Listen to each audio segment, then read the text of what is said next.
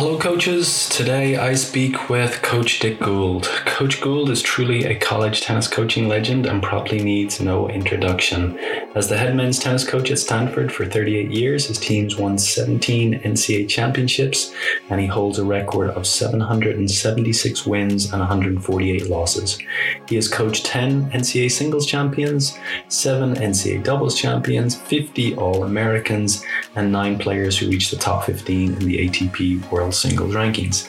In this podcast, we discuss recruiting, fundraising, time management, and many other lessons he learned along the way. What I found most amazing was that despite all of his team's accomplishments, he never took the future of the Stanford program for granted. As you will learn through this conversation, he worked tirelessly to endow every aspect of Stanford tennis so that future coaches would never have to worry about the sustainability of the tennis programs. He is truly one of a kind, and I believe college tennis is much better off because of his involvement in the game we all love. I hope you get something out of this interview with Coach Gould. Coach Dick Gould, thanks so much for coming on the ITA College Tennis Coaches podcast. Well, David, thank you. It's a pleasure and honor for me, and, and nice to have you back in the country. Uh, what a what a great coup for the ITA to have you on board. oh, well, thank you. Uh, that means a lot. And and obviously, when when I started this podcast a few months ago, uh, I was trying to think about uh, coaches that I'd love to to interview for this podcast and share their stories and their wisdom with our coaches. And you're obviously uh, on that on that list. So I'm glad we're getting a chance to do short, this today. Wisdom could be a short interview. okay, I doubt that somehow, but I'm gonna I'm gonna get straight into the questions here and and uh, look forward to digging in uh, into more of these matters with you uh, here over the next hour or so. That sound good? Well, that's great. Okay, so I think a, lot of people, especially uh, coaches, probably from my generation and, and maybe slightly younger, think that you know Stanford men's tennis was always this powerhouse. But when you took over in the late 1960s, um, USC and UCLA were way ahead of you. So h- how did you go about recruiting some of the top tennis players, not only in the country? I mean, those top player American players at the time were also top players in the world, um, and and you know convince them that Stanford was a viable option for their te- tennis talents?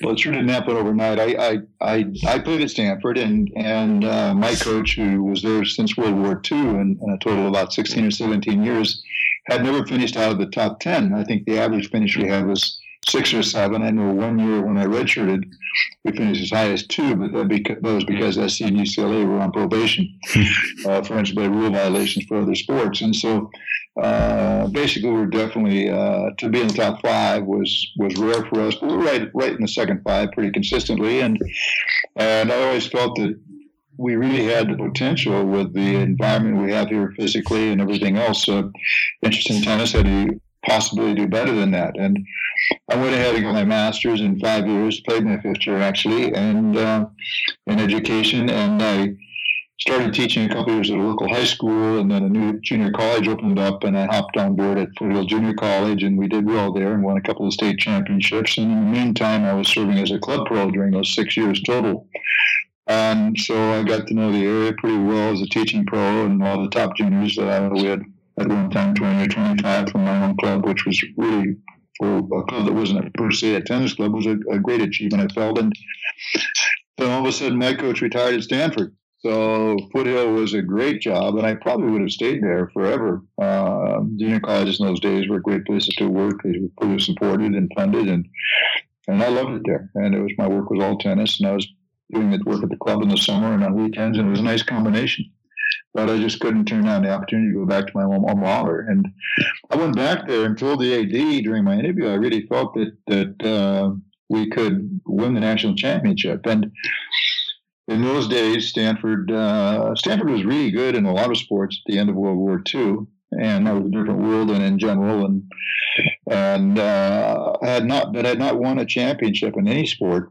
It was men's only in those days. We had eight sports. Had not won a championship in any sport since 1953 in men's golf.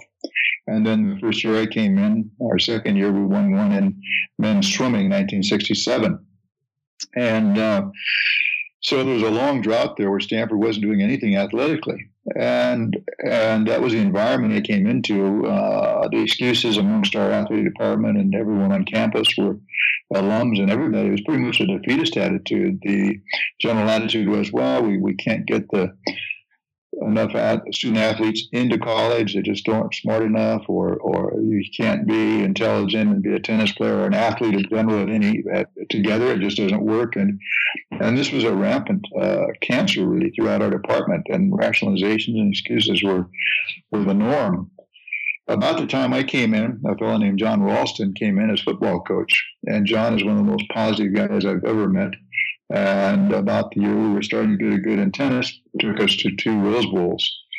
So I kind of think about the fact that, that John overcame this with a positive attitude, and I came in with a very positive attitude, uh, contributed to the success that Stanford has had since, which has been phenomenal in, in all sports, really. And and I'm very proud of that, and, and a little bit I might have had to do with that changing attitude. But but when we came my, my first year, I was cocky, and I thought, well, you know, we won the state championship a couple of times in junior college, and the guys I had there, my top players, went on, and one was a quarterfinalist against the at USC, another one was around the 16s at San Jose State, another. You know, we had some good players there, and and developed some good players, and I thought, well, this is not going to be that hard. Well, we had never been out of the top 10 since World War II. In my first year, we finished 16th in the country. my second year, we finished 33rd. And I've been telling people, well, you know, we're going to do this thing. We can do this. and all of a sudden, everyone was laughing at me, and they laughed at me anyway and said, what do you think? What are you thinking about? And my third year freshman in our conference, the Pac-12, Pac-8 in those days, still could not play uh, in, in uh, on the varsity team. It was only a freshman team. Uh, there was only a freshman team, but they could play in that third year in the NCAA championship. The conference didn't have control over that. It was first year freshmen could be eligible nationally, and not all conferences let, let them play that first year. Uh, but for the national championship, we're eligible. And my team that year, after being 16th and then 33rd, I didn't even know that many schools played country.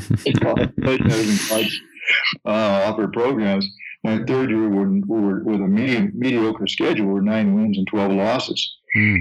And so we weren't going anywhere very fast. and, uh, uh, but we recruited a little better, a little better each year. We're getting a little stronger. And, and uh, so I took, uh, we had a couple of good freshmen, uh, good sophomores in the team. They were, they were, uh, they were getting freshmen, but they couldn't play any of our dual matches. Mm-hmm. So for NCAA's in those days, it was an individual tournament. You could play four right. singles and two doubles. And I took my as my team. I took five freshmen. I didn't take anyone on varsity, and we finished eighth in the country. Mm. And then I thought, okay, we have a lot of depth in this freshman team. We're building well. Uh, wait till next year. And uh, and all of a sudden, Paul Gerken, my my top player, came to me and says, "Coach, um, you know, I didn't get a chance to play this year. Freshman couldn't play doesn't look like anyone's coming in this next year. My best buddies, Dickie Stockton, Bobby McKinley, uh, Brian Gottfried, they're all at Trinity. Mm-hmm. Uh, we're in the transfer. I go, oh, geez, we just started to get this thing going, and my top player now is leaving. Well, about that same time in 1969, I had approached the uh, 1970, 71, I think it was, or maybe it was 68, 69, 70.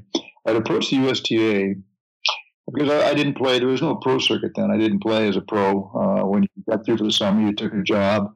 Uh, you might have played some some of the circuits as a, as, a, as an amateur, but there really was no future in it. Pro tennis didn't, open tennis didn't start to start until 1968, and even then it took a couple of years to take hold.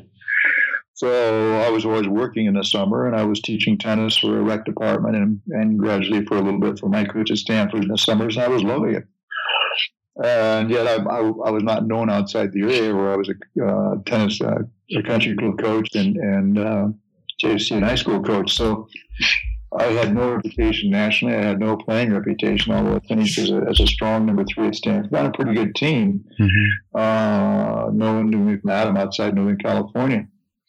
So I approached the USTA, and they had a national junior training camp. Uh, it was called National Davis Cup Camp at that time and it was rotated around several schools in the country. And I said, well, let's have it out of Stanford. We have the California State Championship in San Jose, 20 miles south of us. And then the next week it's followed by the National Hardcourt Championship in Burlingame, 20 miles north of us. We're right in the middle of this. Let's, uh, let's, why don't you guys host a camp out here at Stanford the 10 days before the San Jose tournament? And then the kids just stay in the area and play San Jose and Burlingame, which most of them did anyway. Mm-hmm. And I thought that was a pretty good idea. So so we hosted that at Stanford, and we really did it in a first class manner. A good friend of mine from the club was a fellow named Ed Scarf, who was the president of Transamerica Corporation, a big corporation at the time, and and they were the sponsors of the camp, which allowed us to do a lot of things we couldn't ordinarily do. Uh, the university couldn't spend any money on the camp, but um, they spent quite a few uh, quite a few pennies putting into the camp so we could really make it first class for the players. Barry MacKay was the camp coach, which was incredible. Uh, the, the, team coach was a high school coach named Jack Dara, who coached Eric Van Doen, who was was well known and had coached the team in the past. The traveling coach were the players from that from that camp who were selected to the national team. Mm-hmm. And a team of six or eight guys through this uh, 10 days of training and, and inter squad matches. Uh, got all our expenses paid for the summer and got uh, placed straight into the junior Wimbledon draw, which is really a nice thing. So no one could afford to miss the camp because that's how they made the team. Mm. So the USTA paid everyone's way out here to Stanford. I think 30 kids in the very top 16s and the 18s. Hmm. And uh, we housed them in the dormitories, and I was a camp host, so I was a glad hander. Hmm. uh, and we really did it nicely. We had uh, American flags at the top of every fence post every 10 feet. As they walked into the complex, we played John Philip Sousa as they came down to the court this morning and the loudspeaker. Mm-hmm. Uh, uh, we had uh, every night they went to a different club to play a feature match and, and had a barbecue. We had a lot of clubs in the area and got to know the area a little bit and, and uh, went up and saw a Giants game. From a Giants game, got into uh, the club room up there for dinner. Another night special in San Francisco, and just did a lot of things. So they got to know the area, and they mm-hmm. also got to know myself. So all of a sudden, the kids started talking about Stanford a little bit, and I'd had some near misses. Uh, uh, Stockton had come out here to high school to from New York to attend Palo Alto High School uh, High School started, Stanford starts late, almost the 1st of October, and high school started the 1st of September. So he was out here by himself. and cutting housing, which I could do in those days. Uh, friend's home who had played Wimbledon, about a block from the high school, so he could walk to the school, and he could walk across the street and join the Stanford tennis team for practice when school finally started a month later. Mm-hmm. Uh, and anyway, something happened. I don't know what it was because he came to my house and I had a nice match for him and I had a great barbecue. the next day, next morning, the place where he was living called me and said, Coach, Dickie's gone. I said, Oh, I got dressed in a hurry and ran to the airport and they said they thought they were car door leaving, so I figured a taxi, and I would be on the William Concourse in San Francisco Airport then. So I was going up and down the concourse trying to find him. On, we laughed about it because he was hiding beside one of the ticket counter desks. And anyway, and I reached him a couple days later. And he just said he had to, he had to leave. It just was hard coming to new school. His girlfriend was back there. And, we weren't here to practice yet. In those days, you could practice for the college team. Mm-hmm. Uh, it was changed a little bit later. So uh, but that was a near miss. There were a couple of others. Uh, but anyway, Stanford, people were starting to talk about Stanford. Mm. And so that's why uh, actually uh, Paul Gerken and then uh, Matt Claflin, two of the top juniors in the country, and both members of the Junior Davis Cup team, the eight-man team selected at Stanford, were were, were coming here. Mm-hmm. And so that really helped us get going, and mm-hmm. that was that was the key to us. We really not just held, held at camp, we did it in a first class manner. Mm-hmm. I think that started with Stanford and okay. guys and then stayed here for two weeks for two great tournaments. Yeah. Yeah. Uh, yeah and and then so so what what are obviously then you you built upon those some of those initial great recruiting classes but but what are some of the recruiting traits that you think are are ageless that that stood you well throughout your coaching career that that still apply to coaches today well, I think I think the first thing you have to be straight up with everybody, and uh, I was one of the first guys that made home visits. I don't think too many made them in the late '60s, mid '60s. Uh, but I, I felt it would help to get somebody to get to know the parents and family a little better. So when they sent when they sent their kid to school, thousand, two thousand, two thousand miles away, to have a little more comfort. Uh, I thought those visits were really, really important. So if I felt it was going to uh, make a difference in the end, I didn't, I didn't want to just fly somewhere not knowing whether a guy was going to be admitted to Stanford or not, waste that money. I didn't have that money for that uh, in abundance. So I had to be very careful where I went and I had to be sure I used to always go visit the last, make it the last visit uh, when they came out to visit Stanford if I decided to fly them out here. We didn't have in those days. You weren't admitted to Stanford till April 1st. John McEnroe, as an example, had to wait till April 1st before he heard from Stanford whether or not he was actually admitted. That has since changed, but in those days we had to wait past it when everyone else knew what they were going to do to just hold on for Stanford, and that was a challenge for me. Mm. But I think I think the big point was to answer your question was that I think that to try to get to know the family and and really uh, convince them that you had the interest of the young man in at heart uh, above all, and that it wasn't just a tennis thing.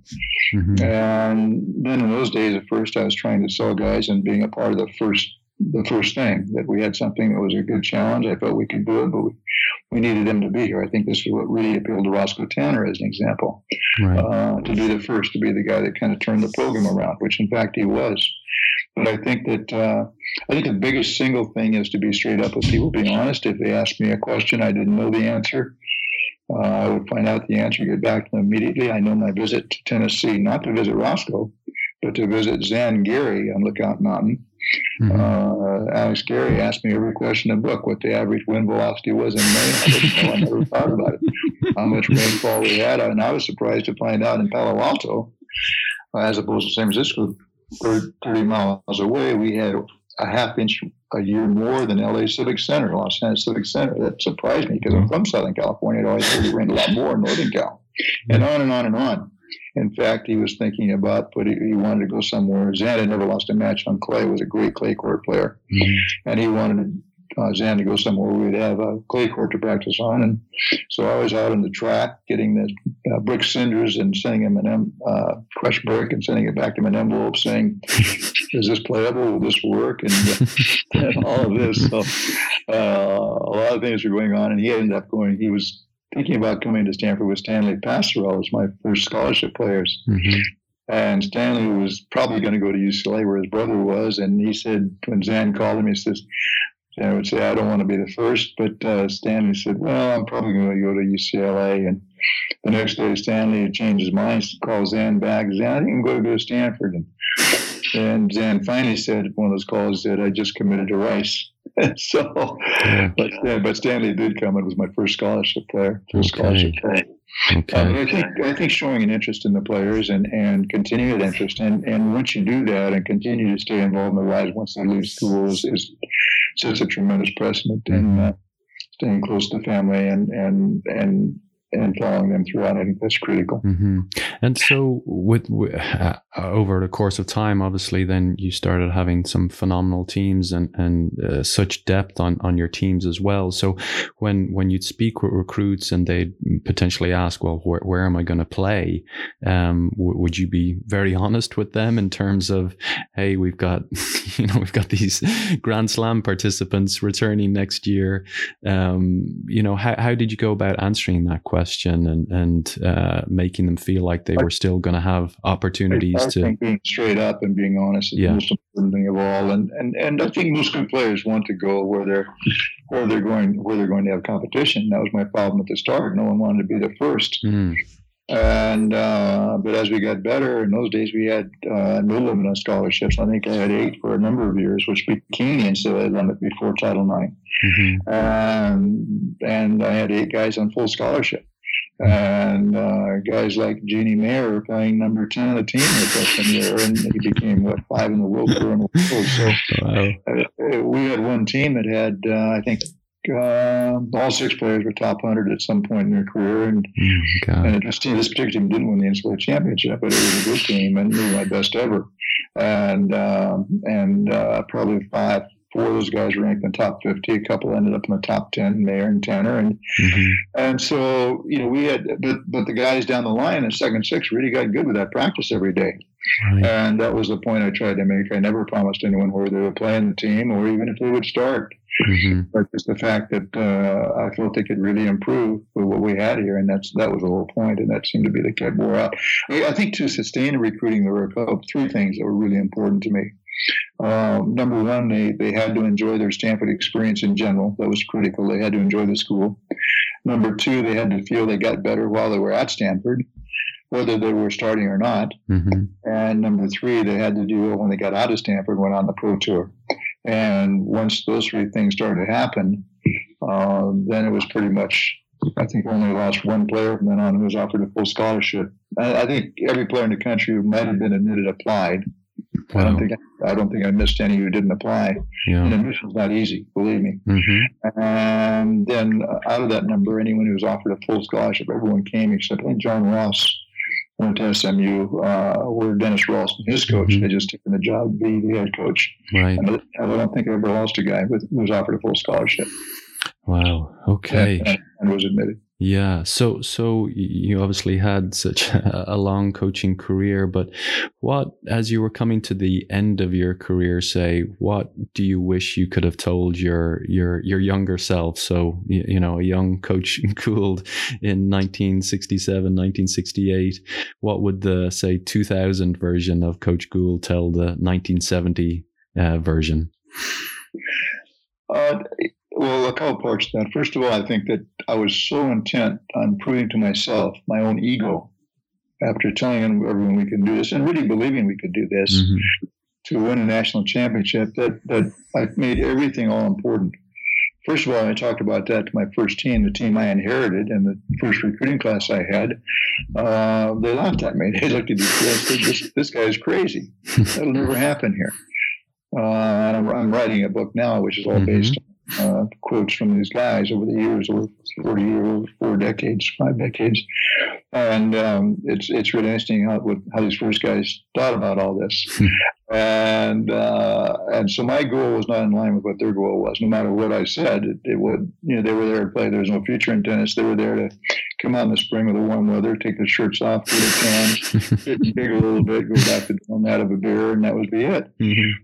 Uh, so their goals and my goals weren't aligned until I started getting better players, and then it started to change. But even at that, I was so intent. I made everything important. Guys, we have to win this match. This is a critical match, and everything was all important throughout the whole year. And then all of a sudden, nothing becomes important. And I, th- I think I put a lot of pressure on them, undue pressure on them. Mm-hmm. When we finally came through and won the championship in 1973, after being very close to it in 1972, I thought I died and gone to heaven, and, and uh, actually became a better coach because it got the monkey off my back. My own ego was satisfied. I had proved we could do this, and mm. I didn't for everyone another one, but I just proved this could be done. But my ego was getting my way, that I was making it too important, more important, and that was making my guys tired. I think. Mm. Uh, from that point on, I rarely, rarely ever spoke about a national championship. In fact, in this book, I've asked all these guys 20 questions, pretty heavy. And uh, after that first championship, I don't think anyone said they ever heard me mention the goal of winning a national championship. It was just kind of assumed that's what we're working for, right. which is really nice, a nice state to be in because you don't have to say it as a coach. They just mm-hmm. kind of mm-hmm. accept that's what, what it's all about, and they have to play their best at the end of the year. They're ready to play their best or knew their best at the end of the year. Mm. Okay, so so what are maybe some of the key lessons then you, you learned along the way, or, or what is just, just be sure that the yeah. team's goals are in, in line with your goals. That you can't force them on them. Mm-hmm. Uh, that if you make winning every match all important, then the important matches are just another match, and you know, mm-hmm. you know, I think it's the season has to have a natural build to it. I think we're really good at that. Uh, I, I, I would. I, I think just in terms of you have to you have to say you, you you coach by example, and you can't say something's important if it unless it isn't unless it's shown to be important to you. You can't say we got to keep our courts clean if you're not if they don't see you picking up every little piece of paper and tennis ball can that's anywhere in the vicinity of the courts. Hmm. So you know, I think I think the biggest thing you do is be yourself and, and lead by example, uh, not by telling them what to do. And uh, I think this is really, really important to young guys starting out. Don't mm-hmm. don't try to be someone you're not. You have to be yourself. Uh, you can't force your values on anybody, but if they are good values, and hopefully the parents have taught ones to you, uh, by the way you act, they'll come across. Mm-hmm. Giving your best, being well prepared, working hard. Uh, I don't think these guys ever saw me not working, mm-hmm. and what was on the court or on something to do with our program. So, and this comes across in my uh, responses to my questions time and time again. And I think that by example is the best way that you can instill your values in your team. Yeah, definitely. And and what is maybe um, uh, maybe what player or team taught you the most as a coach? Is there anything that really stands out to you as a, a one particular experience that uh, maybe taught you more than some other experiences have during your coaching career? Early on, it was the fact that that you know my goal was not in sync with the team goal, mm-hmm. and uh, and so that took that took a while to get better players, and that be and open tennis came about where there was a future in tennis. That took a couple of years to to get, get to that point.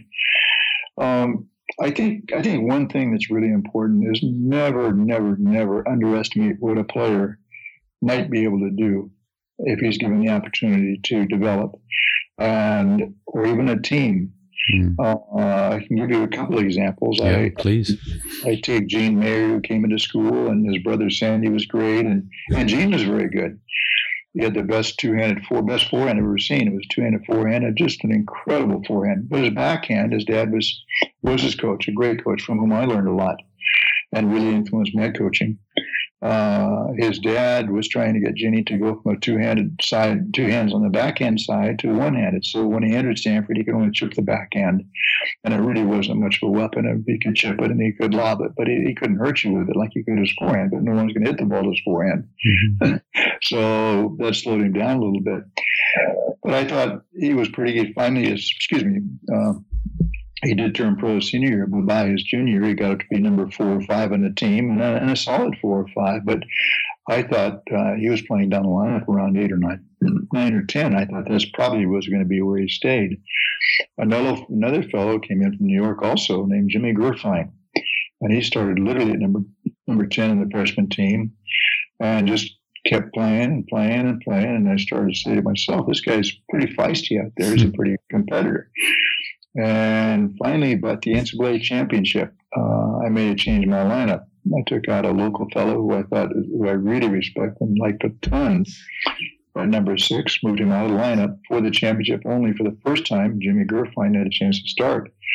And his match play and toughness really won that tournament for us back in Georgia. We were playing Cal Berkeley, and he was so so good in that match.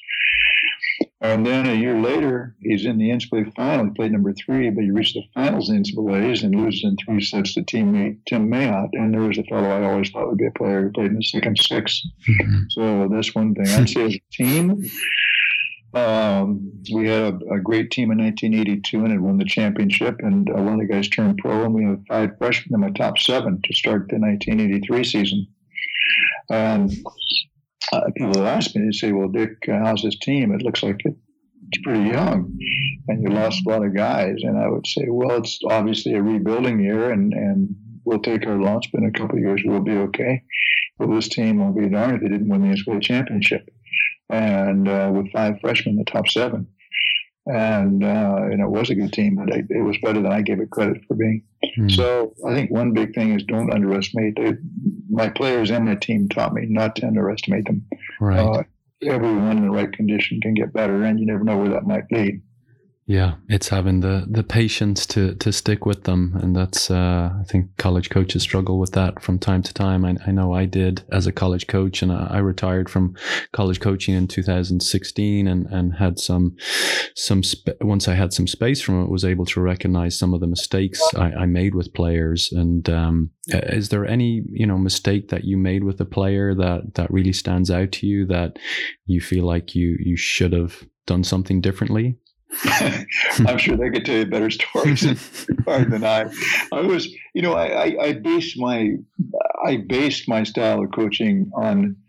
Uh, I, I guess the team, the term my guys in the book use a lot was first first strike tennis, mm-hmm. and uh, putting pressure on your opponent by serving and volleying. Not you know, very few guys come to college as serving volleyers, even in those days. Uh, I think I had two who came in as pure serve volleyers. One was from your area, Jimmy uh, Grabb from Tucson. Mm-hmm. He was definitely an accomplished serving volleyer when he entered Stanford, entered Stanford, and up three times being number one in the world in doubles for different years, varsity. Uh, another one was Sandy Mayer, and he was a pure serving volleyer and very, very good at it. But uh, all my other guys, uh, even John McEnroe, and even though he'd gotten Wimbledon semis by serving and volleying, if the year, the year before he entered Stanford, somewhere before he entered Stanford, they all, if you didn't force them, would prefer to would stay in the backcourt and rally and just mm-hmm. outlast their opponent. So uh, my job and my contribution to them as a coach was to get them the tools, which not all of them had, to a good volley, good overhead, anticipation, better second serve, to be able to serve and volley whenever I asked them, and to be able to come in on the return anytime I asked them. Mm. And take it early, so to to be proactive rather than reactive in their play, and I think that was our trademark really, and, and we were good at it, and I was good at coaching it. But these guys would look at me, and I, I would look over at me at a big point, and I'd say, "Get to net," and you're across three courts. And they're, they're looking at me, hey, tell coach, well, what, you, what, what I'm going to do. and, uh, but it worked, and, and we had success doing it. So gradually the guys started believing in it, and, and it became a real big part of our play. And and people were starting to stay back more. The, the grip started being going around a more semi-western, even western on the forehand. So that changes the, the swing path and the trajectory of the body rotation becomes different. The work becomes a little different with that. And that grip change had probably more to do with the style of play changing than anything else. And I, I, I would love to see someone like Pete Sampras. He was the last of the serve ballers mm-hmm. to win major. And to see someone like Pete Sampras come back today and serve ball at every point, and, and I'm not so sure he wouldn't be effective. Mm-hmm. So sure. Um, so we recently put out a, a, survey to our coaches just to see some of the things that that they're struggling with a, a, little bit, and and one of the things that or one of the themes that kept coming through was was time management, and you've obviously stayed highly productive throughout your your coaching career. I mean, you're you're excelled in all areas of your program, from recruiting to fundraising to marketing um, to player development and, and everything else that goes into being a college coach. So, uh, are there any time management strategies that have been effective for you that you could share with our coaches? That's that's a great question. I think to I think today it would be harder to do than when I was coaching. For the most part, even if you were a pre mid major, which a lot of my players were, um, Jeff Abrams, KJ Hippenstall, or, or orthopods now, as an example, and many others. Um, you know, I would give them the afternoon of the practice off. They had a lap, something like that. But our practice started at 2.30, and we were off the court at 5, no matter what happened. And in the old days, I would do a little conditioning and maybe take them in the weight room, although I was not a big strength training fan because uh, I thought it wasted a lot of time for rewards to return on it. Mm-hmm. Uh, but would I be the one that did conditioning and did that? And I would be sure it lasted not more than 30 minutes. And then we finally got strength and conditioning coaches. And if they weren't didn't have the guys out of the weight room or off their conditioning uh, chores by in 30 minutes, I would I would sit down with them and say, let's get this more efficient so we can run these mm-hmm. guys through a cycle or whatever it might be uh, more efficiently, get them out of here. I didn't want them anything more than three hours associated with tennis. Mm-hmm. And so I would get onto the court by 2.30, but not before. And I would leave at 5. I'd always go to the strength conditioning sessions, even though I might not be running them, mm-hmm. just to be sure that it was moving, it wasn't grab ass. and uh, and uh, so so that was that was really uh, it, I, I, didn't my and one of my faults was that I didn't do much private work, and it started almost as a habit. Mm-hmm. Because when I first started coaching, I had a freshman team, I had a varsity team, and I had a junior varsity team with 12 people on each team. So I had 30 guys plus out there. How could I work with one person? yeah. Uh, else is just uh, just diddling around.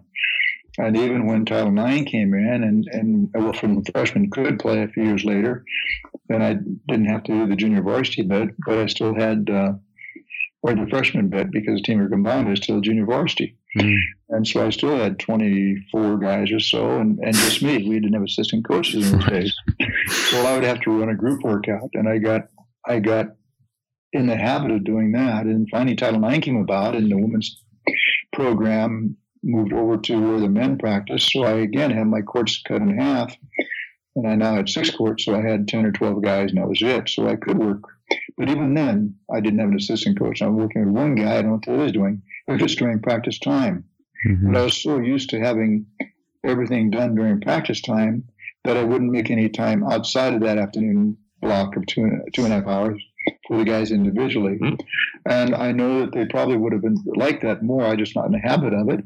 And I know a lot of them would go next door with a lot of great pros in the area, including some of my former players, like Jeff Ahrens, as an example. And they would go outside for a private lesson once in a while rather than, than do it with me. Mm-hmm. But that also, I had the, all the rest of the day to, once I got my practice, well, I usually plan my practice the night before. So that would be done. But the rest of the time, I was able to fundraise. I was able to do other things. I, I felt, you know, I coached uh, 38 years at Stanford. Mm-hmm. And uh, I always felt that as I coached more and more, it would be easy for someone recruiting against me to say, well, look at that guy. He's been there a long time. He's going to retire. My coach had been there 16 years. I thought he'd been there forever. and I imagine my, my guys. I mean, I had guys my last championship game who weren't even born when we won the first championship. right. Um, and seriously. And so I felt that it was really important that I projected I was staying relevant. Mm. And I, I, regret that I was not more active with the ITA administration and what the ITA was doing. Guys like David Benjamin and mm-hmm. some gave so much of their coaching time or their time eh, off the job to something like that. But I really felt that I could not do that and do what I had to do at school. I really felt that every four or five years, my my goal was every four or five years to do something that had never been done before and do it in such a way that it would make an impact mm. and, and would be there for a long time. So that was my tax. So every four or five years, we did something that was different, had never been done, and we really did it well. Hmm. And I really enjoyed that part of the job. Stanford were just giving pretty much free reign. They'd say, well, we can't do that, but if you can do it, go do it. Hmm. And so I'd have to fundraise for it and, and get it done. And But I had that creative uh, license to do that, and it was a beautiful thing for me because I really enjoyed that part of the job my hmm. players didn't get the one-on-one time they might have had, but they still got better. And and uh, um, and they weren't running off campus all the time. For less, some never did. Um, we never practiced on weekends. We never uh, we would practice on the Saturday of spring break, Saturday and Sunday of spring break, hmm. and we would practice on the uh, Saturday before we left for the NCAA championship. Those are the only times we ever had a weekend practice. Mm. Although we did, of course, have matches on, on weekends, especially as tennis became universally year round instead of just uh, right. Right. Well, that, that kind of leads me into my next question. Uh, do, do you believe that college tennis has lost its way a little bit in recent decades? Like, what, what practices are you seeing within college tennis that, that concern you a little bit? I mean, you just talked about how, you know, over the course of your career, how, how it has shifted and, and changed, and some for the better, some for the worse. But, but what, what are. I, yeah. always changed think I think uh, I have to congratulate the IT. I think it's done a great job. Uh, I think title. I you know I have three daughters who played college sport. Uh, one a volleyball player at Harvard, the captain there. One a American swimmer and captain at USC, and one played a year at Princeton before his knees got really bad. Hmm. So my, I had three daughters who are beneficiaries of Title IX as an example, and I've always felt that was the right the right move to do. My hmm. first coach we had at Stanford was my wife. Mm-hmm. And Stanford's first national championship in any sport as coach of um, the women's team. It was AIAW then, not NCAA, as the year mm-hmm. before NCAA took over. But uh, I've always been a big proponent of Title IX, but I've not been a proponent of how it was implemented.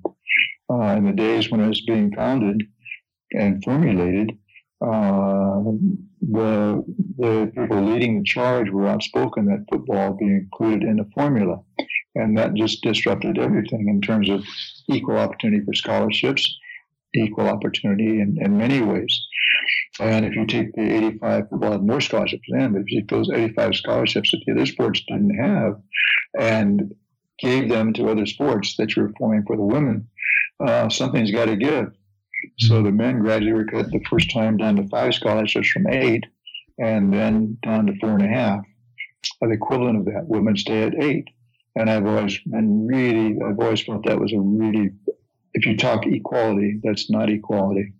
Uh, I've always felt that, um, I've always felt that if you had six scholarship season to put football out of the equation, that would be the fair thing to do. Mm-hmm. But there are a lot of benefits when you have a scholarship. You can have training table, and, and you couldn't at Stanford unless you were unless you have a scholarship.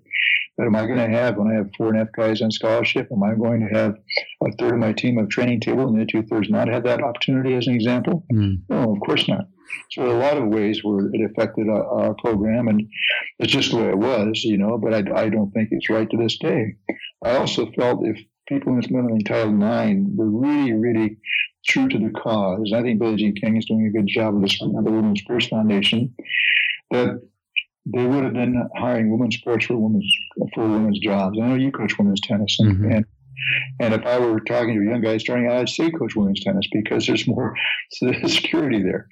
Um, uh, I, I, think that, but I think that in fairness, I think that you don't get women's coaches unless they have a chance to develop. Mm-hmm. And I really, I really felt strongly that uh, that there should be a women coach that have the first crack at women's at uh, women's coaching positions, coaching women's sports, yeah. and not just tennis and everything.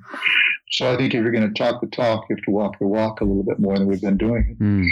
Uh, that's that's one thing uh, that was always hard for me to mm-hmm. accept that Title IX, even though I have three daughters that benefited from it and, and they're an opponent of it. Mm. I don't like how it was implemented. I think that uh, well, question, David, again. What was how it's changed? Well, well just um, yeah. I mean, if, if, we just drill down to, to college tennis specifically, oh, rather than intercollegiate uh, college yeah. sports, it, it, just yeah. Like you, you talked about oh. how you know you, you you had amazing players, amazing talent. You you practice five days a week. You ta- practice in a team environment. Now it's you know shifted to where you know. The, well, that, that's been the single chain. I, I know my coach, the coaches now, Paul Goldstein and Brandon mm-hmm. Coupe.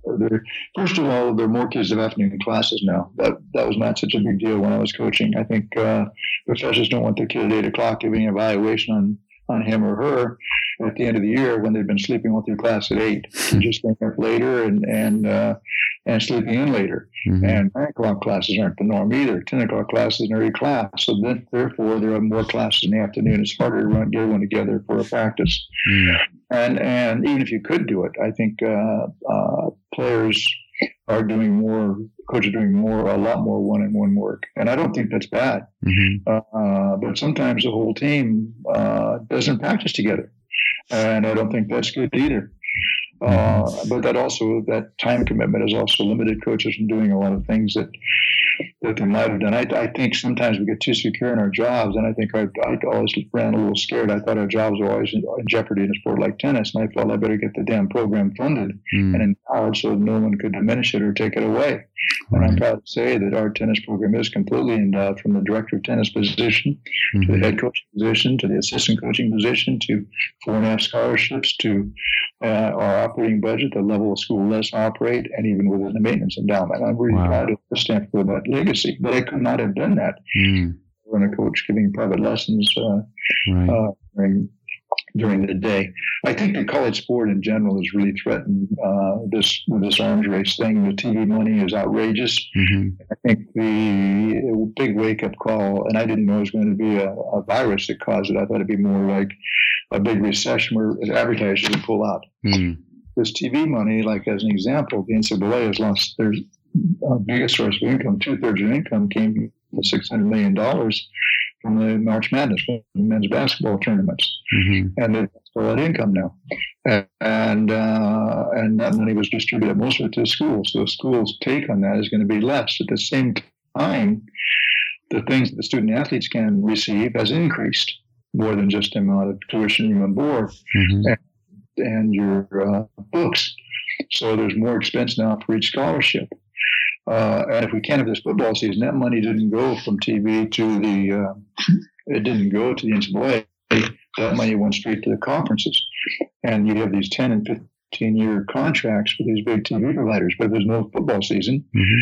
then you're not going to have any telecasts, and the advertisers are going to pull out. And the money for the next 10 years that you thought you were going to have, and therefore you're taking out loans in your construction projects to make your arms race keep up with Joe's arms race next door um, the money you've already spent the money, assuming you're going to have it each year for ten years. But all of a sudden, if you don't have football season or the advertisers all leave the ship, uh, that income is going to be gone. I think it's going to really affect college sport, and I think that could have trickle down and have a big, big effect on sports like tennis, right. men and men and women. So and not, I want to go back to online. Not not just men's programs were being dropped to equal out the number of people in playing sport and on both men's and women's teams, sure. but also some women's uh, programs were as well. So yeah. that, let the men, I think, stand the most to lose. So, what what should college coaches be doing now across the country? How, how are they? I've been running scared and trying to raise money every way I could and putting it somewhere where I could build up an endowment of some kind. Mm-hmm. Yeah. And it's, it's hard to do. It does. It doesn't happen overnight. But well, I'll tell you, I think that's mm-hmm. only way that we can ensure we're going to be around. And I, I, if I ever made any contribution to Stanford, I would say that's the most important one because mm-hmm. it will be taken away and it can't be diminished now. Right, right. So, so trying to get coaches to maybe shift their priorities from potentially player development into the fundraising side I of think, things. Well, I think you can do both. Mm-hmm. Uh, uh, I think you can have, you know, you have assistant coach. Now you have, we didn't, we didn't have assistant coach for 20 years I coached. It was just me mm. or before we could have one. Mm-hmm. And uh, now you have volunteer assistant coach. I think a lot of it's how you divide that time up. But I think uh, if you want to be around, don't just take for granted that you're going to have your money there. You better prepare for the worst. Right.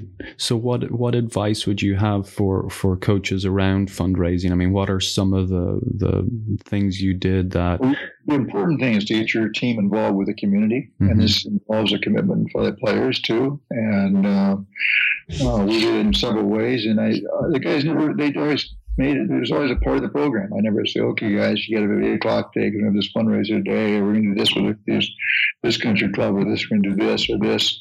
Uh, they just did it as a part of the thing. And and uh, in the memory, looking back, at the comments for my book I'm putting together, these were some among their favorite memories. Mm. And you have to be a little creative. We had to think of different kinds of things to do to do this. Uh, some of them involve scholarship fundraising. Some of them involve just one on one, going to see someone I felt an interest in Dennis who could help.